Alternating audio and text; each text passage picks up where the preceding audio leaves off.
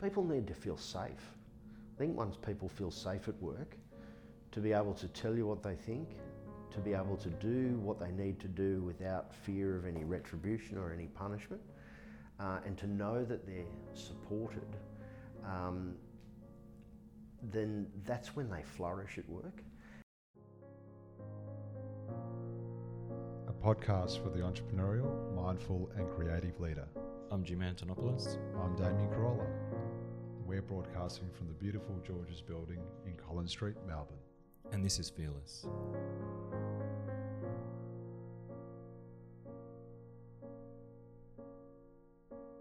Hello, Hello. how are you? I'm really well. How are you going? I'm good, I'm good. You had a good week?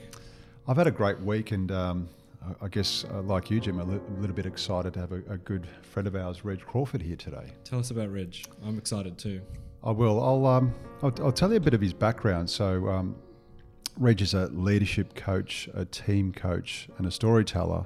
And in terms of his background, he's a highly decorated former Special Forces officer in the Australian SAS who was awarded the United States Bronze Star Medal.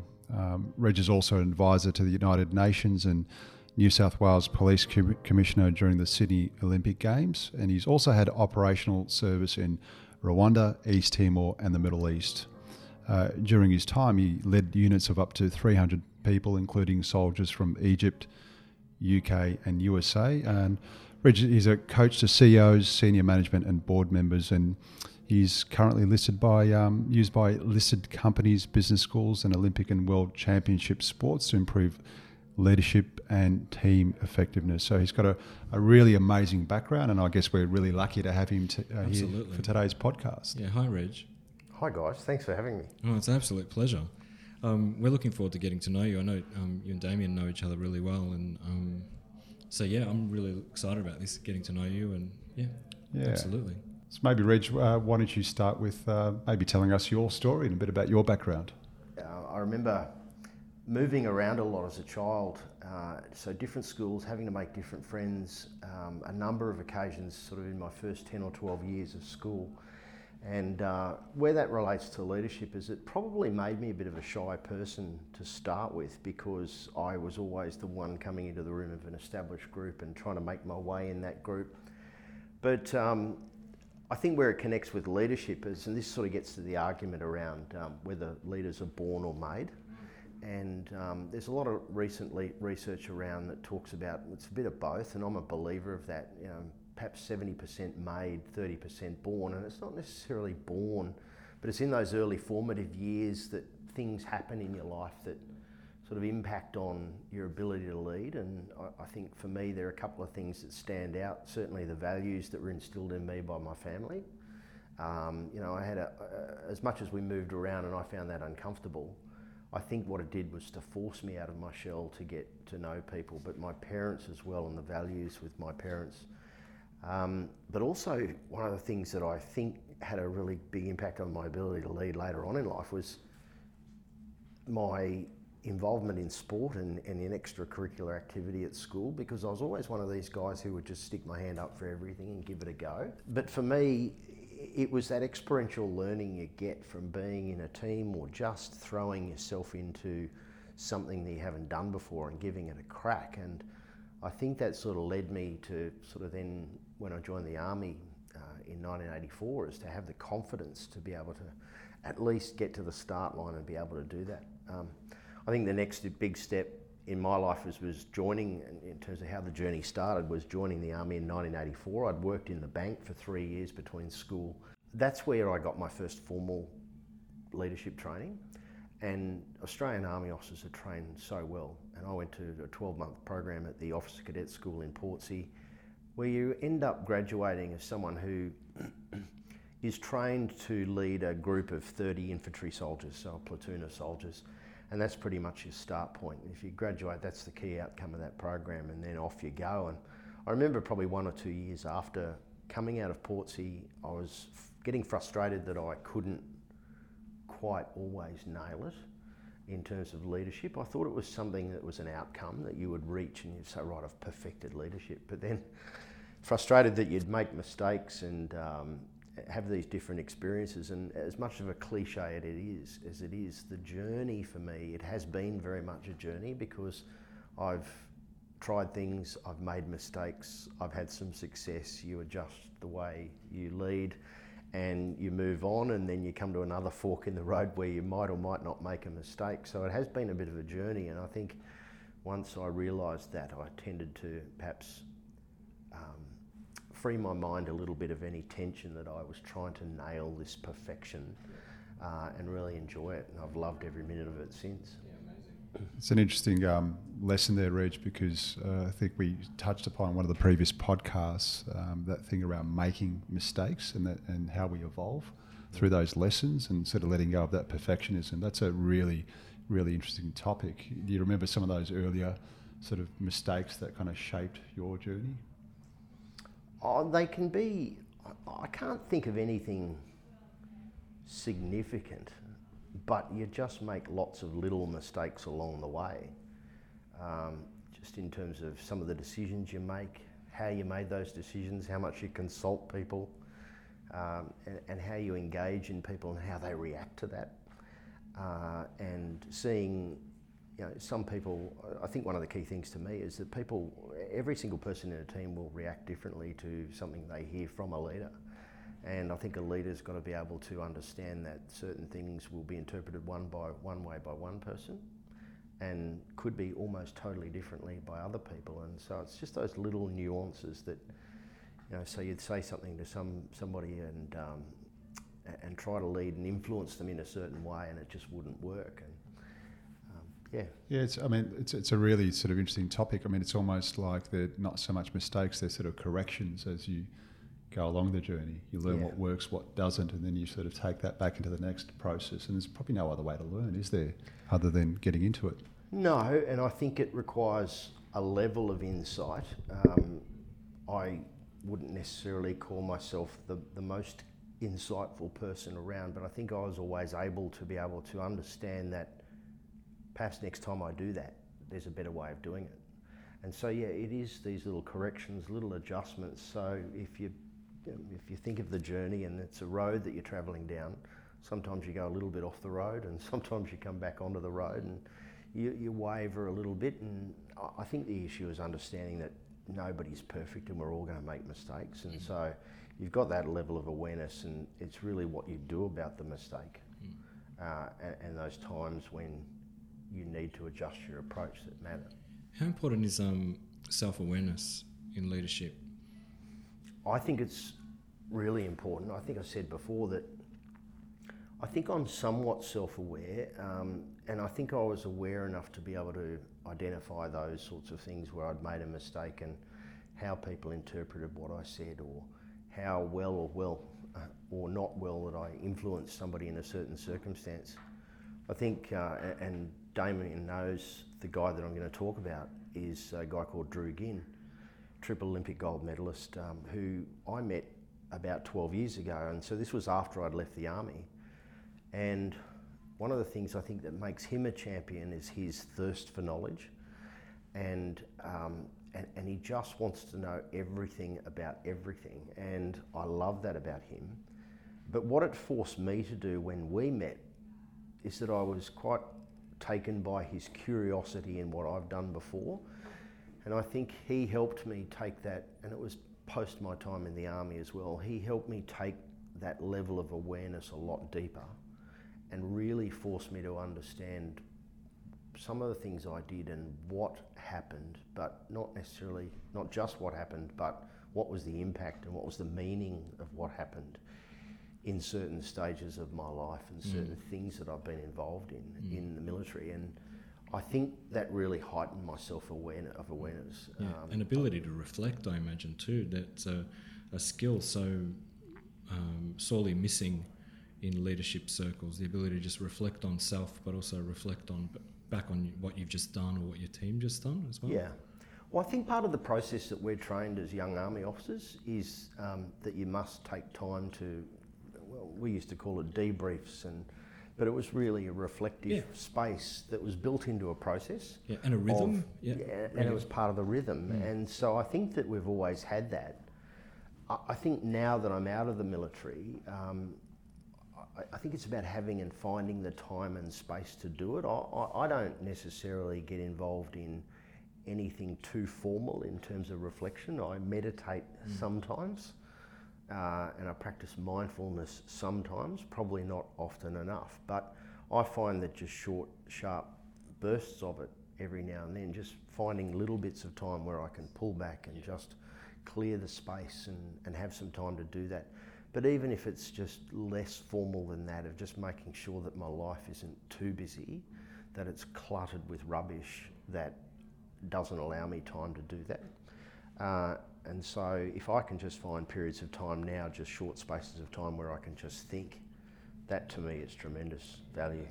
Which um, it's actually a really good uh, example for, for others that are listening to the podcast. People have an assumption around you have to sit there for an hour and do a meditation. It's not actually always what it's about. If you can actually find those short, sharp, practical periods of time between meetings, between uh, work and home, and, and it's got to be pretty pragmatic. And I think you're sort of reminding us that it's actually got to work that stuff. So people mm. have a, a big assumption you've got to sit here for 45 minutes and work through a meditation program, and that's great for if you can commit to it. But I think those finding opportunities to practice being more mindful throughout the day kind of has a massive impact on people's performance. Is that no, I agree. You've noticed. I was probably one of those people who used to get frustrated that, well, I haven't got time to meditate because that will require half an hour, 45 minutes, or an hour. But really, when I learnt how to do it for a couple of minutes, just to sit, relax, and just clear the, clear the mind a little bit, it was great. And then I think the other lesson I learned was to it doesn't have to be a formal process. It can be just making sure that you allow some time and uh, to think. Yeah, Reg, uh, one, one other sort of observation I've known about you is that um, you've always been an incredibly open leader. You've been really open to learning and observation, and I think that's fundamental um, in terms of the, the growth journey and how we evolve through our various leadership roles. You've always been really open and humble about taking on new knowledge and um, just being open to new ways of doing things. Is that something you've always sort of had from back in the day, that openness? Um, I, think so. I think it sort of gets back to the comment that I made earlier about understanding that you can't be perfect, certainly not all of the time. And so, you, if you accept that you will make mistakes, um, I think then that puts you in a space where you can be open to okay, when I do, what am I going to do about it? What does it mean? And um, and being in, that spot. But to me, I think it really gets down to the linkage between authenticity and leadership. Um, I've seen some people be good at being other than themselves for certain periods of time. What do I mean by that? You can see people act in a certain way and uh, and get away with it, but the reality is, and certainly in my environments that I was often, often high pressure uh, environments, dangerous environments, environments where um, there was a lot of chaos, is that if you try to fool anybody by being someone other than yourself, then you're not going to get away with it. You'll just muck it up. And uh, to me, I, I think it was about learning to be comfortable with who you are and being confident about who they are, having a strong values base uh, by which you lead, and just being you. And look, um, just like any other leader, I, am not for everybody. Um, but I think I've done a pretty good job in being able to lead most people. Uh, but we all have people who don't resonate with us at times, and we all see people we don't resonate with um, that can be effective leaders. But uh, yeah. How important are values to leadership? Um, you mentioned it a few times. Um, I've met a, a couple of leaders in my career who have questioned the need for organisational values, um, uh, team executive team values, have questioned the need for them. Um, I've met the exact opposite in my time as well. Um, organisations that are intrinsically values aligned or values led. Um, how important has have values been to you? Uh, Damien and I spoke about it at length last week. Uh, be interested in your thoughts. Yeah, I, I, I think for a leader, they are critical, is my view. Now, because they, they help a leader um, talk about, understand, even identify with what they stand for. And I think every leader has to stand for something. Um, for me, therefore, uh, values are really important. Um, but I think also, when you talk about leadership, really you're trying to influence people. And most people will have, even if they're not stated, I, for me, it's not an issue of necessarily overtly stating these are my values. And I, it's an interesting question about organisational values and whether they work or not. Um, I'll, I'll touch on that really quickly, if I may. My view is that I don't know how many organisations I've been in where you'll walk through the halls and you'll go into a boardroom or you'll go into reception and I'll have the four organisational values. It's funny that 80% of them are the same as the last organisation and the last one and the last one and the last one, but different people or different organisations live them in a different way. So it's really not necessarily about overtly stating those values, it's about how people interpret those. And to me, the organisations that get the best results out of organisational values are the ones who help people understand what's important and therefore how do I need to behave and what does it mean and, and understand the meaning of those values rather than sticking a pretty good looking you know, embossed paper up on the wall. Um, I think for the leader it's the same thing. I think by what a leader says and what they do, essentially what they stand for comes out um, in the background is driven by values. Yeah, and uh, it empowers. They empower people to make decisions as well, um, and be autonomous. Yeah. yeah. Well, I think that they, they they're great for guiding purpose, um, and to me, um, you know, one of my values has always been. I think if I've got a hallmark for anything, it's about always doing the right thing, because as a leader, that was really important because it builds trust from that leadership perspective is that people trust a leader who is consistent and who tries to do the right thing. Now, what's behind that? It's often the leader's values. Um, people can agree or disagree with your values, but most of us have some common values. And so, if you lead from a values based, I think it's a lot harder to be criticised and a lot harder to be denied if you lead from something that comes from a good place. And it just demonstrates that authenticity but also integrity of a leader as well. And I think you get back to the last question, Damien, of, you know, um, to me, whilst I don't overtly state here are my values, um, it really does help that openness of a leader who people see me for who I am and they know what I stand for by what I do and what I say, and they can choose to follow me. Um, yeah, and, and, I guess uh, you, you, sort of speak about um, some of those scenarios when you've um, you know, you've constantly been in these high chaos situations. Um, can you remember any times where um, people have really pushed hard against your values, or situations where, you know, there's there's been a bit of tension around a, a values conflict where you've had to sort of stay pretty firm? Can you sort of think of any um, moments like that? Probably, uh, rather than getting pushback, I think where you see this values conflict to me, and it sort of gets to the question of how do you deal with difficult people, or how do you deal with certain people in certain circumstances, particularly the hard ones. I can remember quite well a story from Timor in 2002 where um, you know, I had to send a young officer home from East Timor because he did something that was very much against my values and he showed a lack of integrity and honesty.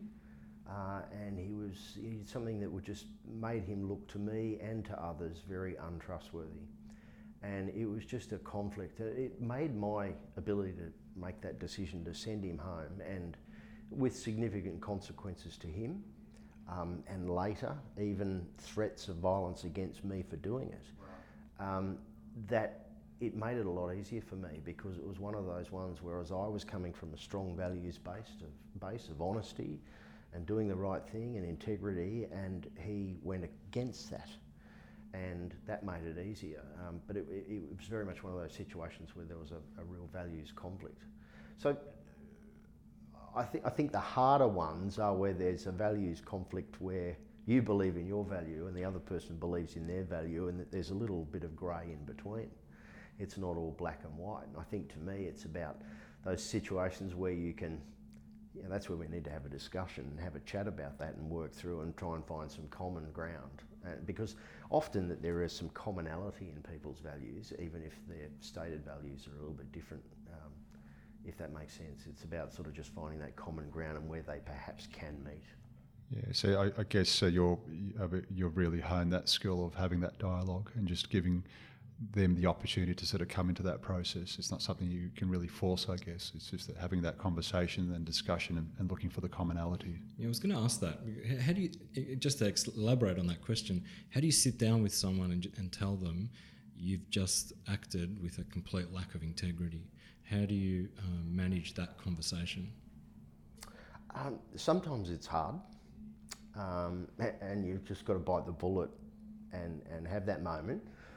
I find often, um, you know, to be able to give people feedback, I think both parties need a bit of time to reflect on that, of, of what's happened. And so if you've got time and space to do it, uh, the preparation for a leader to have that tough conversation is really important as well because you want to be accurate and you're talking about something that potentially is quite offensive and quite affronting to somebody. Um, like I said, where there was a clear breach of values or a clear conflict in values and I knew I was right and I knew the other person was wrong, it's a lot easier. Where there's that grey area, I think you've just got to be able to do that. But I think to me, it's about honesty in conversation. It's a little bit about dealing with poor performers. I mean, the poor performer who's done something terribly wrong, like the example I gave you, needs to be dealt with swiftly and it needs to be dealt with harshly. Uh, because you can't accept those sorts of things because they can have knock-on effects on other people and the rest of the team and the rest of the organisation. It's the people who are trying and uh, are giving everything but aren't quite measuring up or, or making mistakes but doing it honestly and having a go. They're the conversations that I find um, become a little bit harder. Um, but to me, the principle of honesty is always important. I see a lot of organisations where people find it really hard to have these ongoing performance evaluations and have these conversations and even just small accountability conversations with someone about, hey, listen, what happened yesterday we need to have a chat about. Because to me, um, they do it because they're scared of they'll look stupid or that they'll hurt the other person's feeling or that there'll be a consequence of that, and it's just not fun. It's conflict. Um, but to me, honesty is the best way of dealing with that. If you can have that honest conversation and tell it how it is, then that opens it up for a conversation to see whether that makes sense to the other person or not. And generally, when people, when you do it well, other people realise before you even have to say what the consequence is that they've made a mistake or that they've done something wrong. I find that really powerful. It is the middle; those that middle ground is really difficult to navigate, isn't it? It's um, you know, good people trying to do the right thing, values on values, underperforming. Yeah, yeah that's difficult. It's probably the the previous conversation with uh, someone who's lacking with a acting with a lack of integrity seems easy. Yeah, well, well, it was in a sense. Yeah. Um, I think the only th- other thing I'd add to that, I think it's about what what basis or what foundation do you come from to those conversations. Um, I think it's very easy for some people to come from a, a, a foundation of there's going to be a consequence in this and you're going to be fired or because you didn't measure up. Um, now, in some circumstances, it was clear that that's what had to happen. But in many circumstances, my approach is always around that challenge and supportive environment where you, you, you help someone. What, what could we, what could I help you with to get better? What training do you need? And to always come from that first. Eventually, you might get go down a path where you throw a lot of resources and a lot of time, and someone still doesn't measure up, and that's when you need to make those harder decisions of perhaps letting someone go or removing them from a team or from an environment or a situation. But again, if you do that honestly and do it from a basis of integrity of I'm actually putting effort into and I genuinely want this person to get better and I'm going to help them and you do as, as much as you can. Um, I think it becomes a lot easier for everybody. I think the people that I've dealt with in those circumstances like that have always appreciated that honesty, but they've always appreciated the foundation from which it came from, is that they tried to help me. And they realise, many of them realise that they get to a point where they realise it's not working or that they're not measuring up and then the conversation starts to become a little bit easier because they understand that it's that the best outcome is. Yeah, yeah that's really amazing.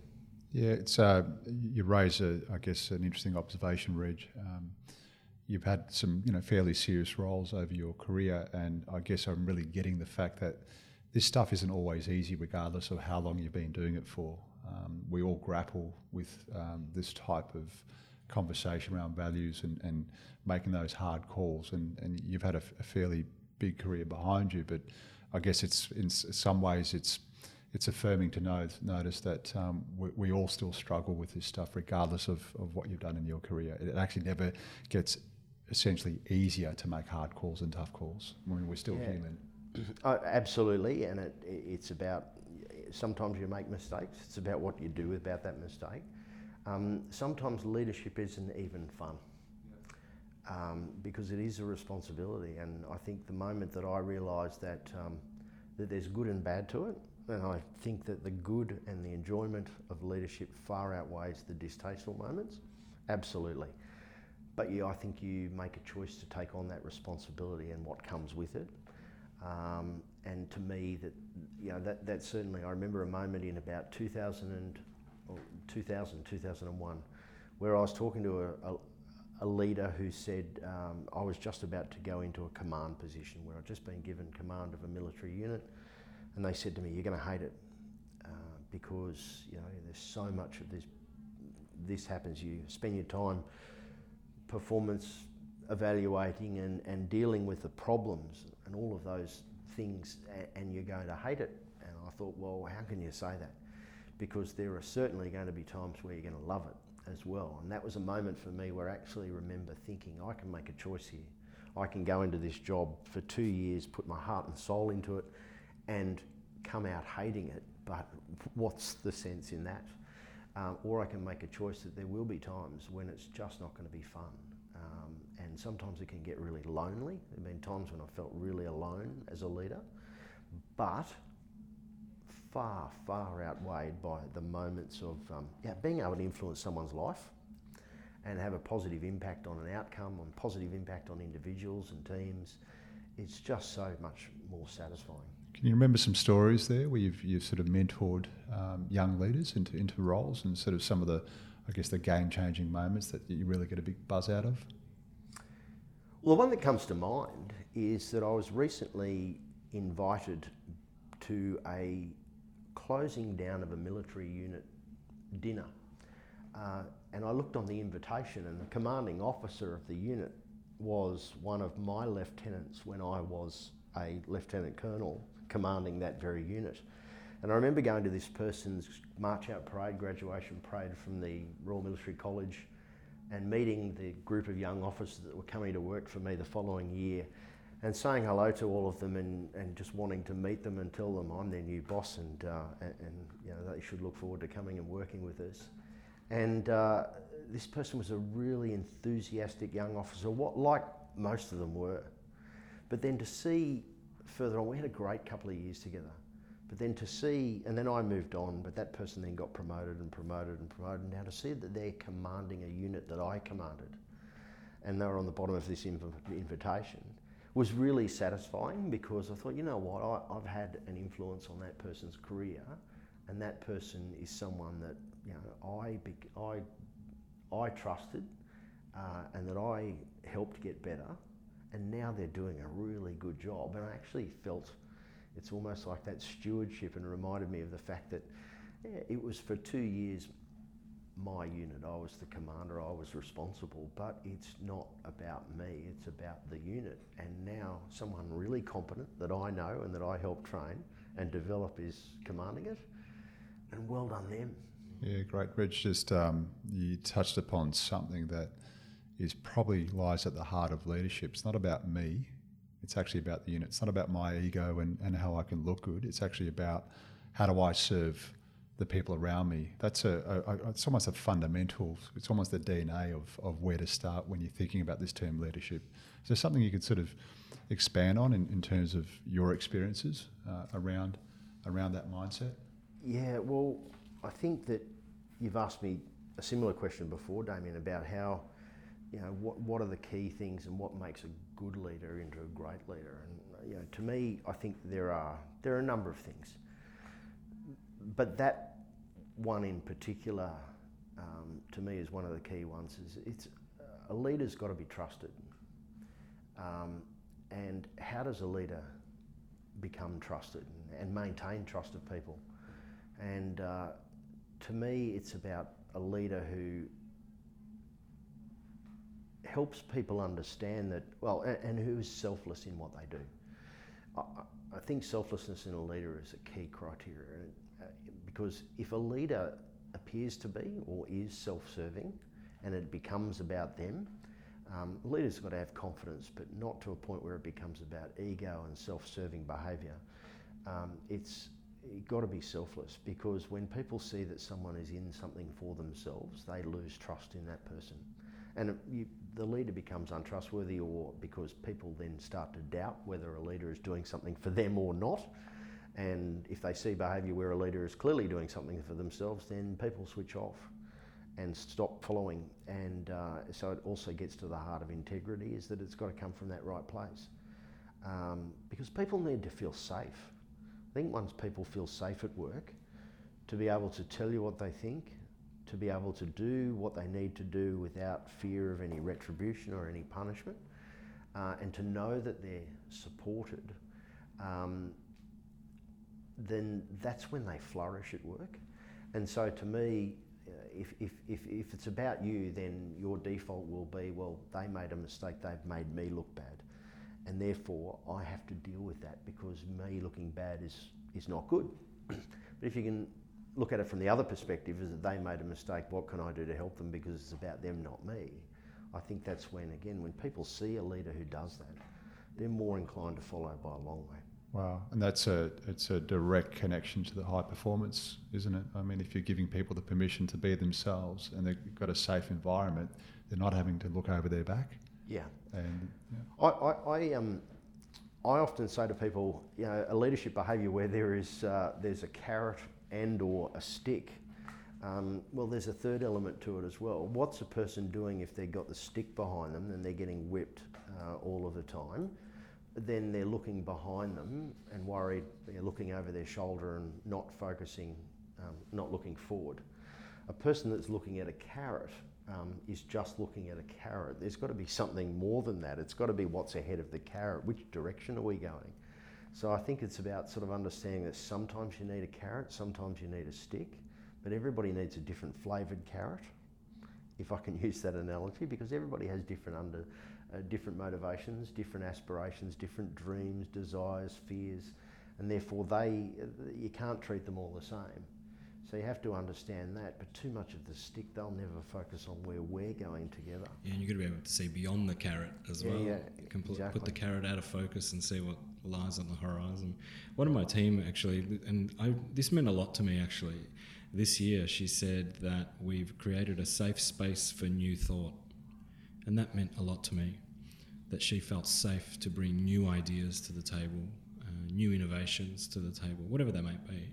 Yeah. Um, your comment around um, making people feel safe uh, really resonated. And I remember uh, Taryn's comment earlier in the year, and that really meant a lot to me as a, as a business owner that we've been, able to create something like that.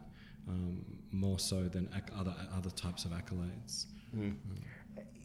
Because I think that that's because where the true power of a team and a relationship really comes into play is that when people feel safe, they will be themselves, and you know, you've hired them or you've developed them to be themselves, and to, because they're talented. So really, what you're allowing them is to be that self, that talented, passionate self.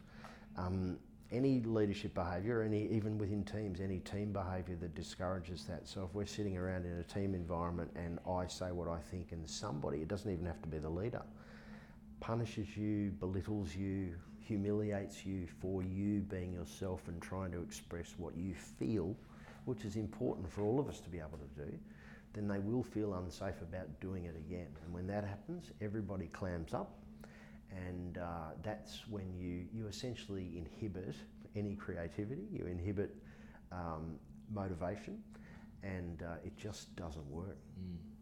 How do you do? How do you build trust and high performance at scale?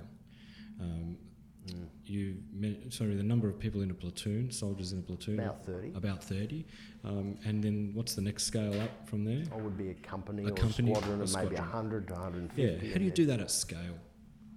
Well, I think that um, just like a lot of businesses, the military has a span of control or a span of command um, that I think that you've got to be mindful of that is that you, know, you step up from being a leader of 30 people to a leader of 150 to a leader of four or 500, whatever it might be, is that at different levels your ability to touch everyone um, is somewhat limited. I still think that leaders, the best leaders, make the effort to have some sort of touch and stay in touch with and get to know uh, everyone. And some people do that well and some don't. But I think the key thing is that you've got to understand that other people who are now going into roles that you were once in, looking after the small team, now that you're looking after a handful of teams, um, that's where you've got to put your focus to say that, well, I need to make sure that they're competent and they're ready and they're supported in doing that.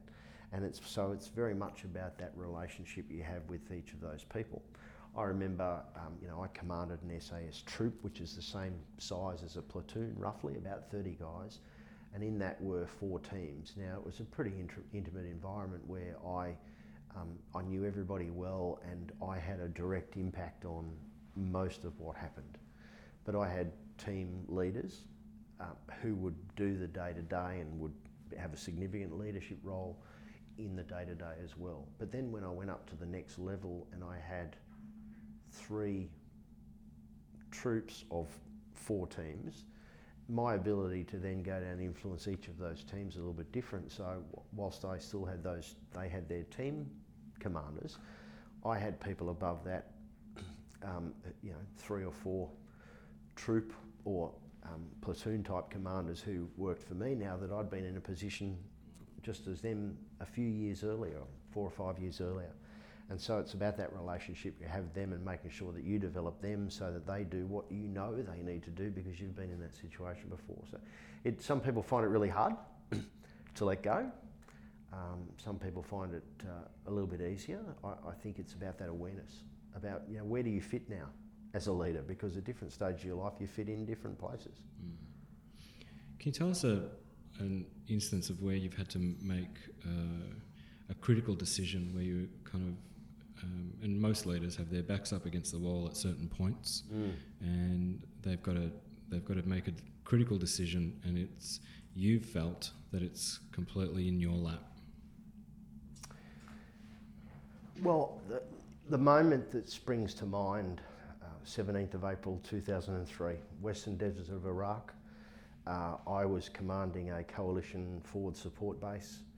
Uh, within that, I had a predominantly an American um, predominantly American soldiers. Uh, I remember that morning a routine vehicle security patrol went out from our perimeter, um, and about 10 minutes after they'd been out, we received a radio message to say that one of the vehicles had rolled over and hit a mound in the desert, and uh, there were a couple of very critical casualties coming in. About uh, 15 minutes later, when the casualties arrived, uh, unfortunately, Corporal Travis Rivero from the Florida National Guard was pronounced dead on arrival back at our location. But his sergeant, Sergeant James Garrison, was the guy who was critically injured, had a significant um, head trauma. Now, to me, there are fairly well established rules about military casualty evacuation and, and even timelines about um, how quickly you need to get somebody to different levels of first aid or surgery and advanced surgery to give them the best chance of surviving. And we knew, stuck out in the middle of the Western Desert in Iraq, that um, it was going to be impossible to get Jim back to the surgery that he needed for his head trauma uh, anywhere near the time frame that was traditional to give yourself the best chance of saving his life. And that was a moment in my life, and this is when I was awarded the United States Bronze Star Medal for my leadership that day, was the moment when I had to make a decision. You know, um, there's a process that I should follow, and there's a process that I could follow, but it's not going to work. Um, so what do I do? Do I make a choice that um, Jim's going to die, probably, uh, or do I try to find a way? And that's that moment in me, I think, that defined my career when I thought I've got to do the right thing here. I've got to try to save this guy's life And it wasn't just me. There were about uh, you know a number of people that day who c- contributed significantly. I was lucky that I had a, a very capable surgical team located with me who kept him alive. Um, but I remember that day, and some people call this luck, and I think that there may have been an element of luck. I think at that moment is when I really felt backed into a corner. But when I was backed into that corner, I think that you make you have choices. You can stay there in the corner and probably get beaten, and just accept the situation for what it is. Um, but I just couldn't put my hand on my heart and not at least try to do something. And so the surgeons kept him alive, and out of nowhere, um, I happened to look up to the sky and saw at about 15,000 feet a large underbelly of an aircraft flying above us. And I grabbed a communicator that I had with me who was able to talk to aircraft. And I said to him, Can you see if that guy is a friendly aircraft and see if they could help us? And they made communications, and uh, 10 minutes later, that aircraft landed on an airfield next to us. We loaded Jim onto a plane, and he was back on a surgical table at an advanced surgical facility in Jordan, and ultimately moved on to uh, Germany and then back to Walter Reed in the States. We had him on a table within about two hours and 10 minutes from the time of injury, and that cut-off time was, you know, within two hours, you've really given the best chance of getting them um, saving their life and we were looking at about four hours initially if we'd followed the process and just accepted that the process would play out and he'd probably die. And to me, it was just that reminder of, um, again, who I am as a leader, that uh, it's about, you know, it, it's not about me, it's about actually caring for someone else and doing whatever you can to help someone else in that circumstance. And I just couldn't put my hand on my heart and not try. Um, and whether it was luck, I'm sure there was a bit of luck in it, but I think there was a bit of creativity in it because we just saw something and said, what if? Um, but I, I, think as well, it just reminded me. It, it, someone said to me recently, there's always a way if you look hard enough. And it was a reminder of that, that there was, we found a way that day. And, and Jim Garrison lives um, happily ever after yeah. today. And you kind of navigated the rules. You challenged the, the, the protocol a little bit. You knew how to where to move within that at that moment. Yeah, well, what happened at the same time, concurrently, we'd activated that process and had an aircraft already getting ready to fly from Jordan to pick him up. But uh, so I knew that, but it just wasn't going to work. I, I think had we let that happen, a couple of hours later, a few hours later, he would have been dead. So it was about, um, well, that's not going to work. I'm, I'm following it, but one of those moments where you say, well, but the rules aren't going to work in this circumstance. Um, and so just find a way around it. So, Reg, what I'm really intrigued with is um, how, do, how do leaders make decisions under uh, really in really difficult situations and really hostile situations is that something that you can learn and, and practice? And, and, I guess where did you learn that? Some of those key decision uh, making processes under really difficult scenarios. I, I true believer that it's something you can learn, and I was very lucky that being brought up um, through a military system where you uh, spend most of your time training for real life operations, and you're given opportunities to be exposed to a variety of different circumstances that present different challenges under different environments. And so you become used to um, being able to operate in somewhat of a chaotic environment and being exposed to certain things. And whilst not encouraged to make mistakes, often being able to get away with some mistakes and learn from those mistakes without the consequences being as as significant as they might be in an operational environment. Um, and so I can't recall the number of times that I was placed in tough decision making scenarios in training so that when I get to these situations, like when I was in the western desert of Iraq in 2003, where the decision making, in a sense, came quite natural to me of what are the options? What can I do? Um, what will work? What won't? And we tried a few things to that point that day. Um, and, and were searching for other ideas. It might have been the last idea I had that day, but it was one of those ones where I thought, well, we might as well test this one out and, and give it a go. And we were lucky that that guy, one, we could talk to him, two, that he was happy to land. Um, but uh, it, it came from a suite of choices that I think that you're trained to develop. A lot of people, I think the concept of training um, for high performance is really fascinating. A lot of people in the corporate world, you know, they use the term BAU, business as usual. It's turning up to work at 9 a.m., uh, going home at 6 p.m., or leaving the office at 6 p.m., um, and then getting comfortable with that rhythm and forgetting that. Um, you know, training for high, for high performance within a time blocked period, whether it be nine to six or ten till three or 12 to 2 um, is actually just as equally important as establishing that day to day BAU rhythm. Um, can we talk about the con- that concept a little bit? I'm really fascinated by what do you do outside of the thing that you do that complements and even teaches you that to play at that high performance level.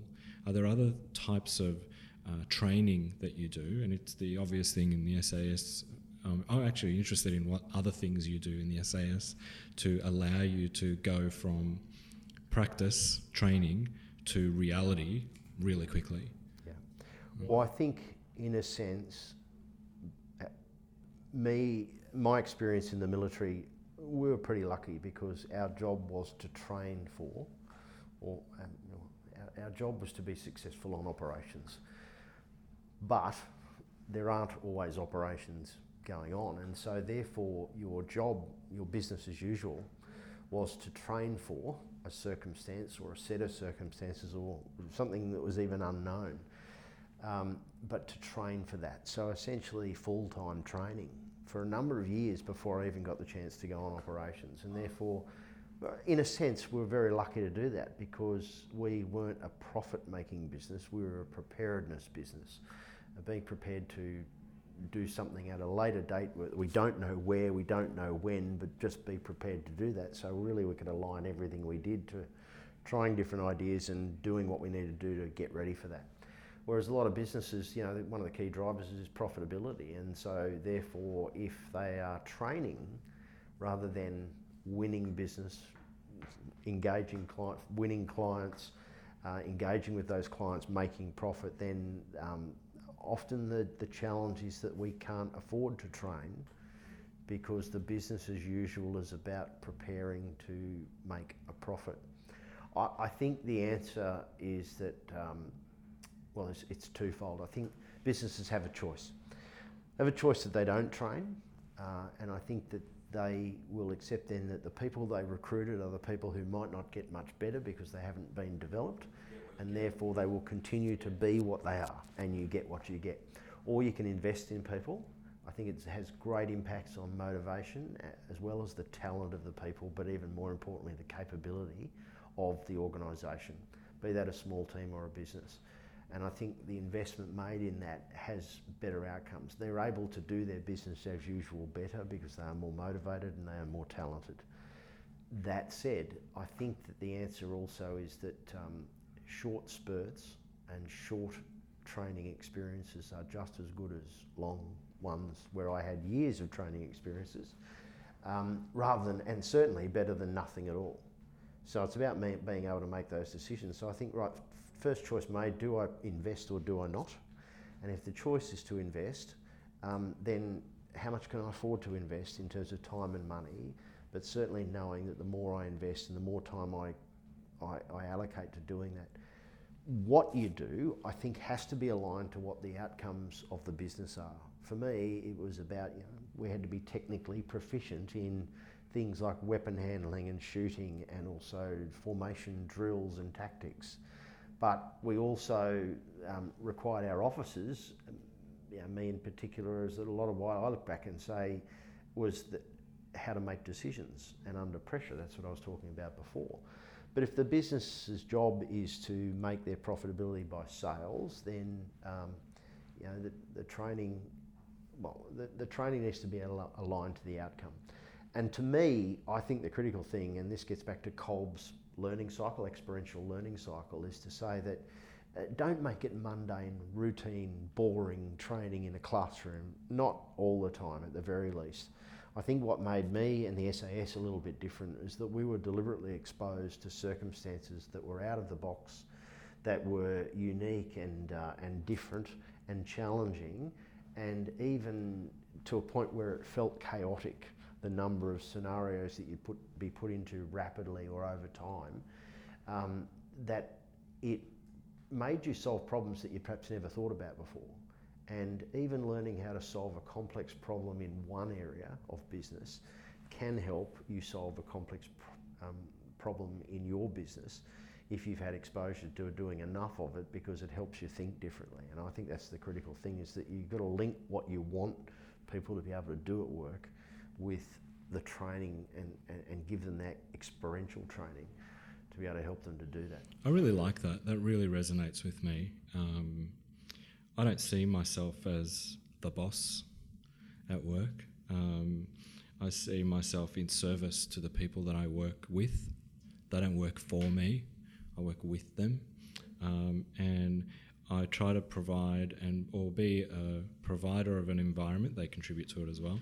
That is a little bit um, well is conducive to preparing them for for the for the thing that we do, and the which is in line with what you were just saying, um, and it's it's a little bit chaotic sometimes, but it's training. So I almost think that our our business as usual before a client walks in is preparing my team to be leaders when the client walks in and they go on site. So the work we do on our business internally, the navigation of uh, priorities, goals, etc., I completely let go of and let them do their thing. So when a client walks in, they're primed, ready to go, and have that confidence and um, ability to reflect and be self-aware. Um, I think it's really aligned with what you said. That really resonates with me. I think a light bulb just went off in my head. So that's good. Thank you. yeah, uh, Jim, I just wanted to sort of maybe ask something of Reg. You've um, sort of light bulbs gone off in terms of how do we prime people to get ready for situations? Because I know, you know, even before this podcast or before we sort of embark on on different challenges and different environments, it's we're human. We can't just go from A to B instantaneously.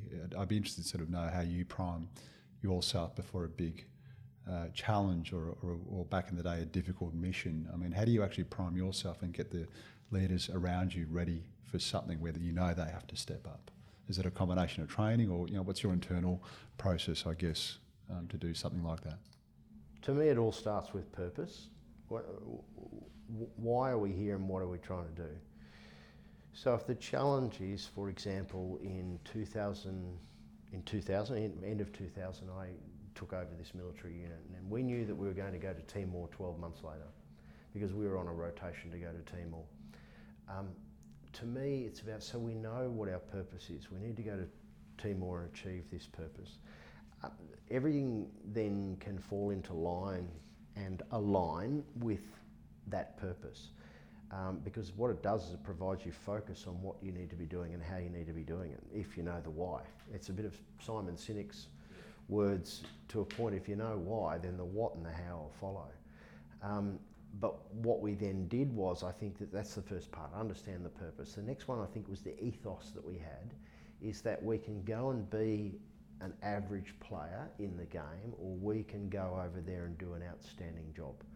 And there's a bit of perfectionist in me that I wanted to, and there's a bit of competitiveness in me that I wanted our guys to be the best that had been there. So, all right, well, how do we do that? And I think they wanted to be that because everybody wants to achieve something at work and wants to, if they're well supported, to achieve the best they can. Um, there are very few people who are well supported who haven't got the motivation to do something well. So, again, the ethos that we were going to be well prepared, and then it's actually then the what and the how of what we're going to do over the next 12 months sort of came from that. But I think then it was that, um, I, I, think it was that relentless preparation with the focus on that purpose and what we were trying to achieve.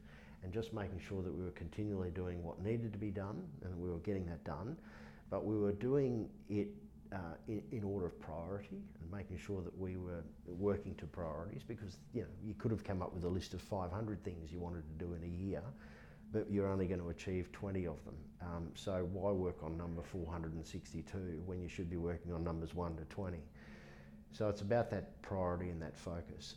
And I think the other thing is to we had to make it a bit of fun.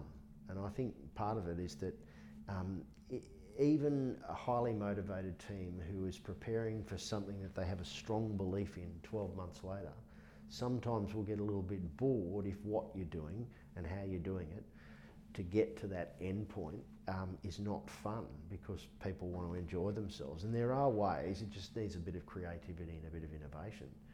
Um, you know, it's a bit like training your staff. You can sit them around in the classroom and give them a lecture or do theoretical work, or you can give them some experiential type thing where they actually have to do and practice being in the circumstance. And this is why athletes use visualization as a technique, I think, is, is that they actually get themselves deep into that circumstance where they feel it and they can smell it and they know what the sounds in a stadium are going to be like. And I'm sure Cathy Freeman had probably gone through that in preparation for winning a gold medal at the Sydney Olympics because you know, if you read what she did, she even had the exact time that she wanted to run that day written down on a piece of paper, on her mirror, on a stick-it note years before, because she'd worked out that's what I'm going to run on that night, and if I run that on that night, I'm going to win. It, it, it was about um, getting yourself ready for that, and I'd, I'd, say that you know Drew Ginn's another one. A lot of the really good athletes that I've worked with.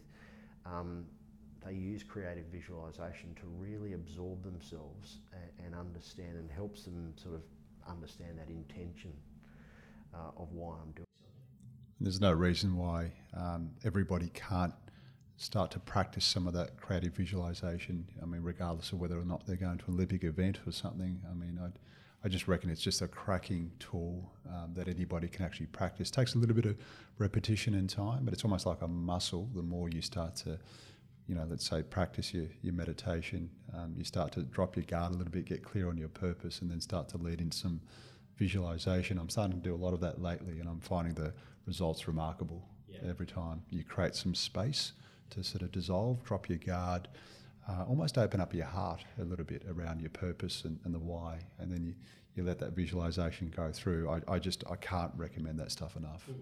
But again, it, some people might find it onerous. It's a bit like that meditation, is it doesn't have to be for an hour. A few minutes thinking about what's it going to be like when I walk into a, a business meeting tomorrow um, where I know the environment might be a friendly one or a hostile one, the outcome I'm trying to seek, or who the players are in that room, of just spending a couple of minutes getting a feel for what it's going to be like when I walk into a room, even going and having a look at the, the meeting room if you haven't been there before, is just helps you sort of get that feel for what it's going to be like. Because once you've got that feel and you've thought about it, if I were to give you a task to do right now that you hadn't done before, a lot of people um, just freeze because, well, I haven't been in this circumstance before, what do I do?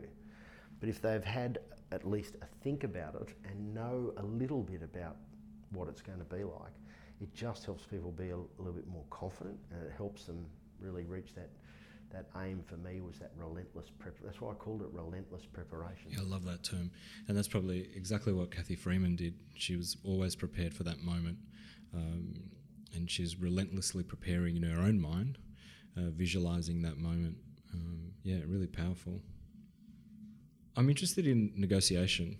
It's a key thing with leadership, and I'd love to hear um, uh, your insight and even from your experience, moments where you've had to uh, negotiate yourself out of um, a sticky situation or a complex situation because um, you know the art of negotiation or making uh, hits at decision making, but also the art of negotiating at, um, at really uh, complex and and and almost frightening times is is really fascinating and key part of leadership as well. Yeah, absolutely. I, I would I would not.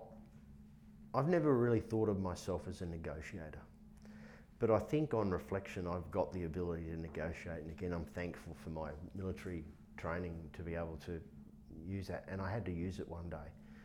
And I'll tell you a story in a, in a second, but I think the first thing for me that's important is to be aware of the situation that you're in um, and know that your default way of handling a certain circumstance when you come up with a difficult person or a person where you're having some conflict with is not necessarily going to work in every circumstance or in many circumstances. Uh, and often because what seems rational to me of how I might deal with a circumstance isn't necessarily working because I'm dealing with in some of these hostile negotiations and difficult circumstances with someone who's being irrational and therefore it's just not going to work. And that's really important to, to understand that. Now, I've got a mate of mine who's a really, really great negotiator. I've got a couple of friends who are great negotiators that have helped me in the past as well. But I remember one of them has always said to me, um, understand what your interests are, but understand what the interests of the other party are as well. Because once you can understand that, um, that helps you navigate your way through a negotiation. And the example I'd give you in 2000, in 1994, I was one of the first Australians to arrive in Rwanda. And the situation was that the Rwandan Patriotic Front, which became the Rwandan Patriotic Army, uh, was the newly formed military of the newly formed government, Tutsi uh, dominated, who'd taken over after the genocide where the Hutus had previously ruled for about 27, 30 years. Um, so they were in, there was a new government, there was a new army, um, and regardless of what you thought of them, they um, often were young, drugged, alcohol fueled, poorly dressed, poorly disciplined soldiers. They'd been through a lot. They just fought a very tough war to win their country back and achieve something that was really important to them. Uh, now, we were actually, I was part of the United Nations, sent there to help them re establish the country. so we're actually supposed to be on the same side. But around about midnight one night, I drove up to a checkpoint and I got held up by a group of Rwandan soldiers at gunpoint. And not only from about five or six metres away did I have a machine gun and a number of rifles pointed directly at me, I had a young officer saunter up to my um, vehicle and hold a pistol at my head and for whatever reason, they were not going to let me through. Now, I had a pistol strapped to my leg um, that I quickly assessed that if I went to draw that, I was probably going to be dead before I got it out of the holster. So, my normal default, because I was very confident in my ability to fight my way out of a situation, wasn't going to work. And thankfully, I got put in a situation where I had a moment to reflect because I knew that what I would normally do wasn't going to work. And I thought, what are their interests here? And really, what it was, because we're actually supposed to be on the same side, is that these guys wanted to flex their muscle. They were very proud and very excited about what they'd just achieved, and they wanted to be recognised for that. And therefore, um, they wanted to look good in front of anybody, whether it was their enemies, certainly, but whether it was their friends or people from outside of the country. They wanted to look good and they wanted to show a bit of strength and show a bit of muscle and show off a bit. And so, what I did was, thankfully realising this, I calmed the situation down and just spoke to the young officer who I outranked by a number of ranks um, and just started having a conversation with him. And I started to have a conversation around that were playing to his interests. And I remember telling him very vividly, You look very impressive tonight. You've set your checkpoint up very well, very professional, great job. Your soldiers look like they're really switched on. Um, may I talk to your soldiers? And I remember he looked at me as if to say, Where's this going? And I just leaned out my window a little bit and I said, um, You have a very fine young officer commanding your team here, Menon. You are all doing a great job.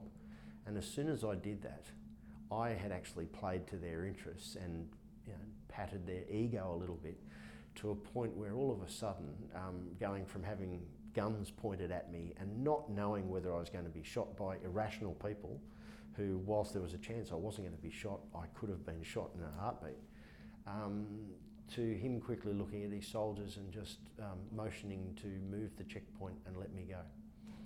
And it was over within probably 10 minutes Uh, but it was over within a minute or two of me having this conversation with him, but playing to his interests, which happened to match mine in a negotiation sense, because my interest was just to, just to go home alive uh, and to get out of the place without being shot. Um, so really was I was satisfying mine, but really highlighting his, and uh, to me that's was the key. Yeah, and, and just uh, I guess you've you've touched upon something there, Reg. You've it sounds like you've had to still your mind and calm your mind enough to actually just drop your adrenaline enough to actually see what the options were, and that's probably a, a critical tool. Uh, yeah, and I haven't I haven't always been able to do that. I mean, it, it's a it's um, it was just that moment in time where the switch goes from stop, put aside your default, which was an aggressive, well trained, um, very professional default position that I would start with uh, because I knew it wasn't going to work, and just say, stop, what's another way? Because I think. I think one of the things I pride myself is that I'm probably even best when I'm in a corner and I have to find a way to get out of the corner, like the solving the problem with Jim Garrison in Iraq, or solving this particular problem and many other problems similar to that over the years. Is that um, perhaps my ability to just understand that um, right, I'm here now, and I need to move from this position, which just happens to be this dangerous or um, or, or, difficult corner that I'm in, how do I do that and just work my way through it? Amazing. I could talk for a while, but um, so we I. have to wrap up, unfortunately. Uh, it's been really, really great, Reg, and um, you know I think uh, Jim and I uh, really enjoyed the frankness, the openness, and, and, I'm sure our listeners will get a lot out of just some of the practical uh, advice and tools um, that I guess Reg has talked about in, during today's podcast, you really can apply across your life. Um, that's the important sort of takeaway, I think. Yeah. I'm interested in your question. Did you come up with anything? Yeah, well, there's a million questions I could ask, but the one that I chose is Have you made a real difference to somebody's life today as a leader? And there's no right or wrong answer. Um, if the answer to that is yes, um, well done, keep doing it. Do it again tomorrow. But if it's no, I haven't made that difference, um, have you got the opportunity to reflect and then commit yourself to go to work tomorrow and do it tomorrow? So it's really two questions. Have I made a difference? And if not, um, can I do it? Can I try harder tomorrow? I love it. It's a pretty powerful way to, to end. Thank you so much, Reg. It's been a privilege. Thank you, Thank you so much. Pleasure, guys. Thanks for having me. Yeah, terrific. Fearless is produced by Jim Antonopoulos and Damien Carolla. We broadcast from the Georges Building in Collins Street, Melbourne. Your questions, your insights, and your ideas will help us feed future episodes.